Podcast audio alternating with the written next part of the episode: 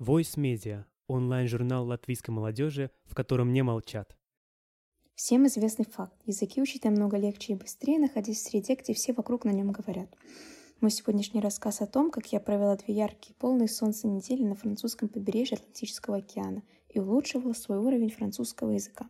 Карл – языковая школа во французском городе Роян. Это одна из лучших языковых школ Франции и Европы, где иностранные граждане могут изучать французский, а французы – испанский, немецкий или английский. Есть разные круглогодичные программы для всех возрастов. В школе есть современное оборудование, десятки компьютерных классов, актовый зал, студия звукозаписи и студия видеосъемки, которая оборудована профессиональным светом и камерами. Это все используется на занятиях, чтобы каждый мог применить язык в разных сферах. Перед поездкой я не знала, чего ждать.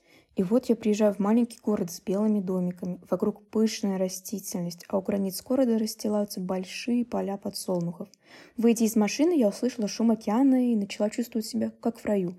Это даже сняло напряжение перед встречей с приемной мамой.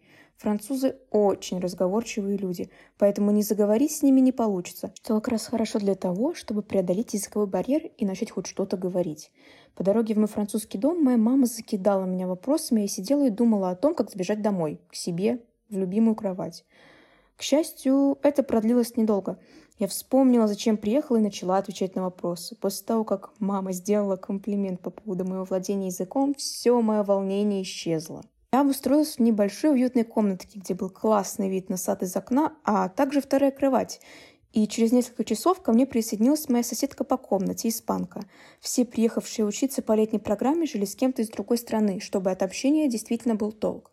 Мы быстро нашли общий язык, по вечерам смотрели сериалы и ходили гулять.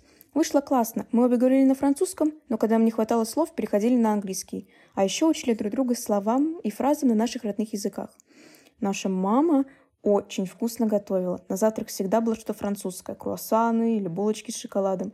На столе стояла банка ягодного конфитюра. Очень домашняя обстановка, к которой быстро привыкаешь, в которой очень легко раскрыться. Каждый будний день проходили занятия. В первой половине дня делался акцент на грамматику французского языка. Затем прекраснейший обед в кафе на побережье – После принятия вкуснейшей пищи мы возвращались в школу, где нас ждал урок, на котором мы занимались разными креативными вещами, снимали свои фильмы, ставили сценки. И все это, конечно же, было на французском. Самое захватывающее было впереди. После занятий все пули неслись в туалет, чтобы надеть на себя купальники. На улице нас ждали наши кураторы по развлечениям, с которыми мы играли в ориентирование по городу, купались в океане, устраивали пикники играли в активные игры на пляже, например, в волейбол такой веселой и беззаботной обстановке забываешь, где ты находишься, и что ты общаешься со всеми не на своем э, родном языке. Все эти радости заканчивались к 18.00, и потом я была свободна. Предупредила свою маму и отправилась на прогулку по городу. На второй день я уже знала дорогу домой почти из каждого уголка города. На побережье расположена улица с ресторанами и магазинчиками. Каждый день я заходила в кафешку, где было самое лучшее мороженое в моей жизни.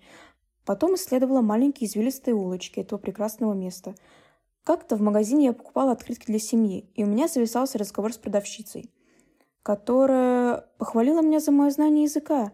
Так приятно было. Говорят, что в этом плане французы не такие добродушные, но мне такие французы еще не попадались.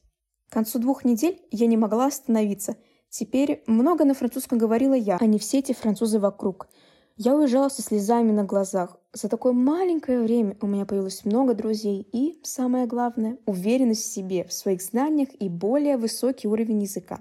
Не нужно бояться. Начать всегда тяжело, но приобретаемый опыт будет ценен в любой момент. Воспоминания о поездке будут греть душу и заставлять улыбаться.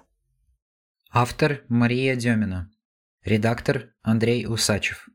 Если вам понравилась статья, то вы можете перейти по ссылке в описании и подписаться на наш инстаграм, чтобы первыми узнавать о новых статьях и читать рубрики, которые доступны только в наших соцсетях.